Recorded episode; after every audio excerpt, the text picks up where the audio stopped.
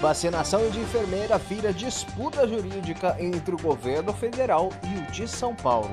Segundo informações da CNN Brasil, minutos após o fim da reunião da Anvisa, a Agência Nacional de Vigilância Sanitária, que liberou o uso emergencial das vacinas de Oxford, AstraZeneca e da Coronavac, a enfermeira Mônica Calazan se tornou a primeira pessoa a ser vacinada contra a Covid-19 no Brasil. O marco histórico, porém, se tornou alvo de polêmica e foi considerado um desacordo com a lei pelo ministro da Saúde, Eduardo Pazuello.